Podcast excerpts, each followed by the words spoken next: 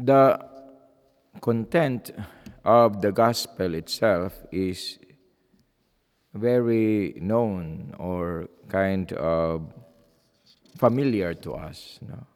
We always proclaim and say this You are the salt of the earth and the light of the world.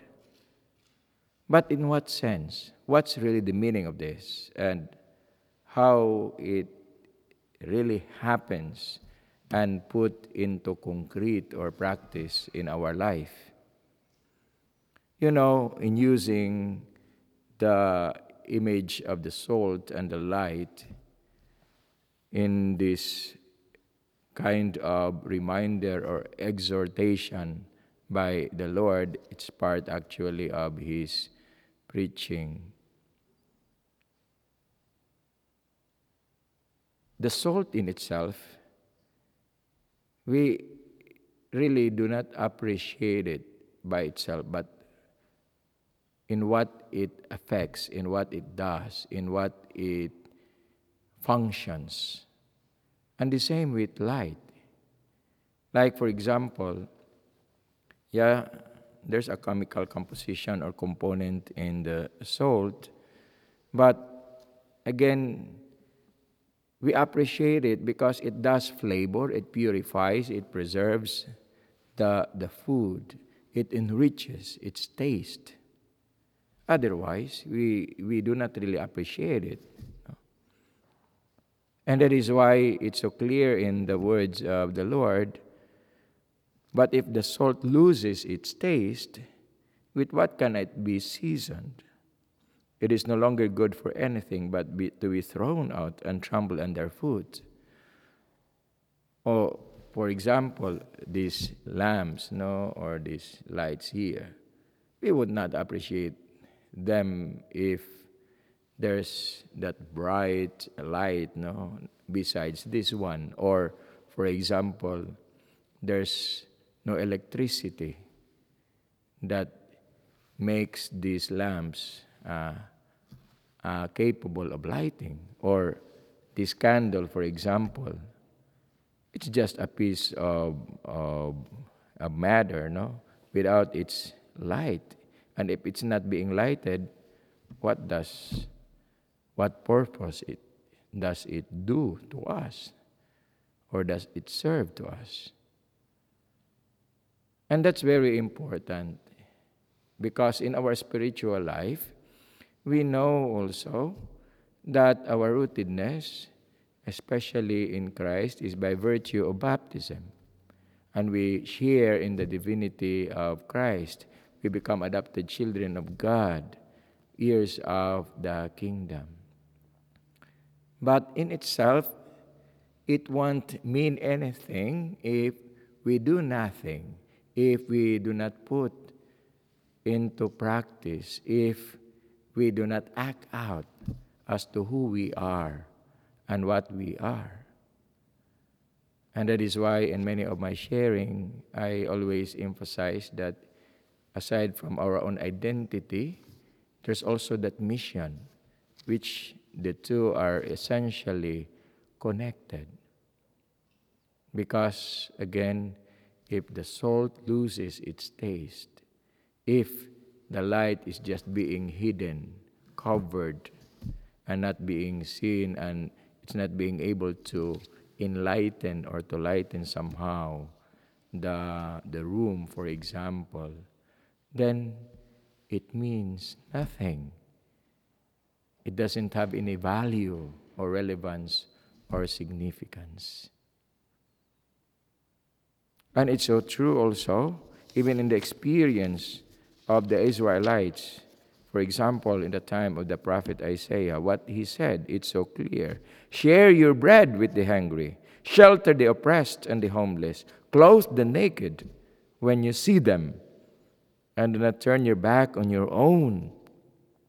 Then your light shall break forth like the dawn, and your wound shall quickly be healed.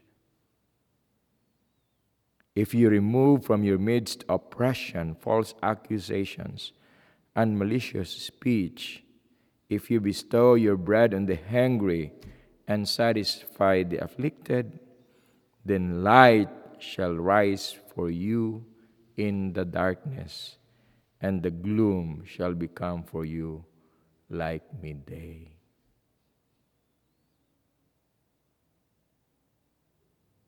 And in the words of the Lord in the gospel, it's so clear. No?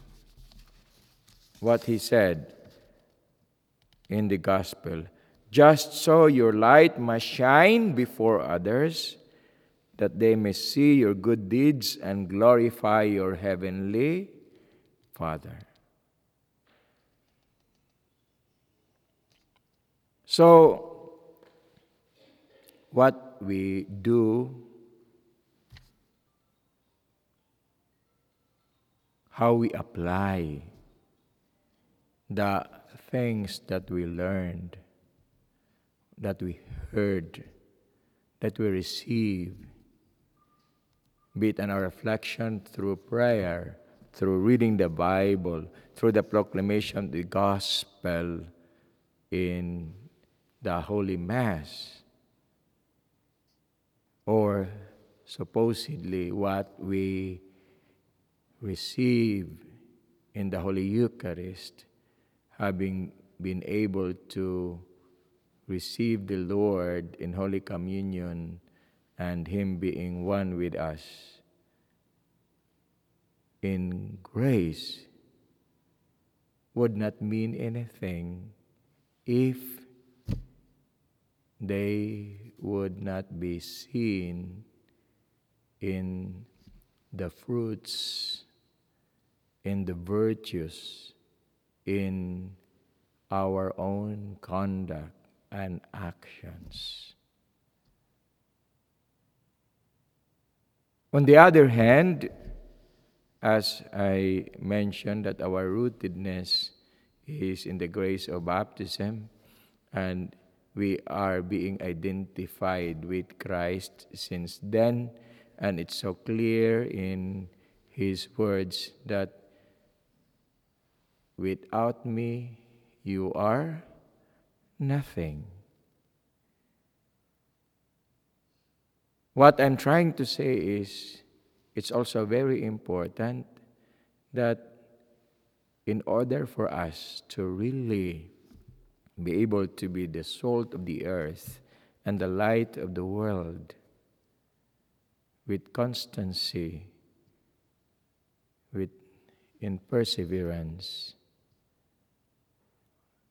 this can never be possible if we are not rooted with Christ and not being empowered and nourished by the grace of the Holy Spirit. And even St. Paul, in the second reading, it's very clear to him I came to you in weakness and fear and much trembling, and my message and my proclamation were not with persuasive words of wisdom, but with a demonstration of spirit and power, so that your faith might rest not on human wisdom, but on the power of God.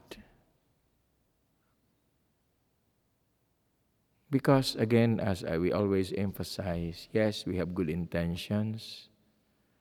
We have that noble desires to do good, but we are limited and we have our weaknesses.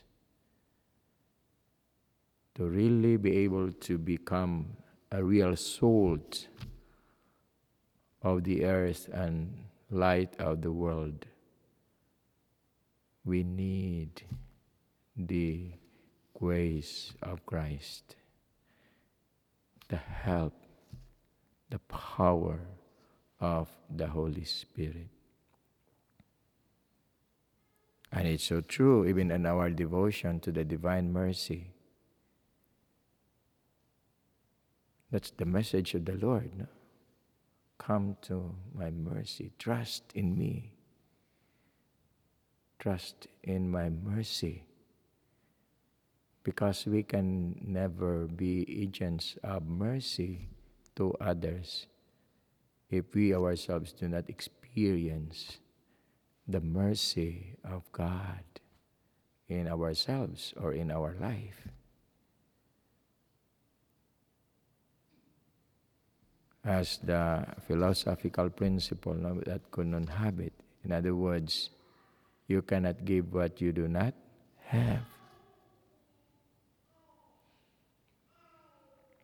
So, in other words, we purify, we preserve, we enrich the taste, the richness of the life of others if we ourselves are being purified and are being preserved and are being enriched first by the Lord. And having been enriched, having been preserved and purified in grace by the Lord, then we also are able to help purify, preserve, and enrich in grace the lives of others. We become light of others if we ourselves are being enlightened first with Christ or by the Lord.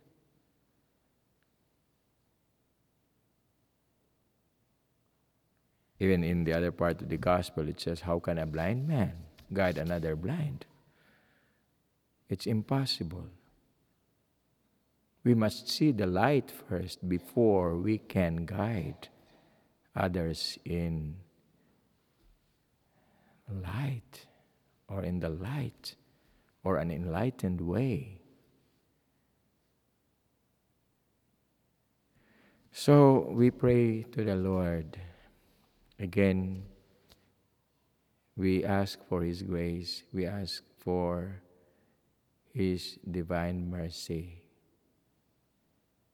especially in this Holy Eucharist, that in this task and mission that He has given us, yes, by the very nature of who we are and what we are as Christians, as children of God, we are the salt of the earth. We are the light of the world. And we can show and demonstrate this again with the fruits of the good works, deeds, virtues that we are capable of doing, but only with the grace with the help of the Lord in His grace, in the power of the Holy Spirit. May the mercy of the Lord touch our hearts and minds, that again, as salt of the earth and light of the world, we may become agents and channels of His mercy to others.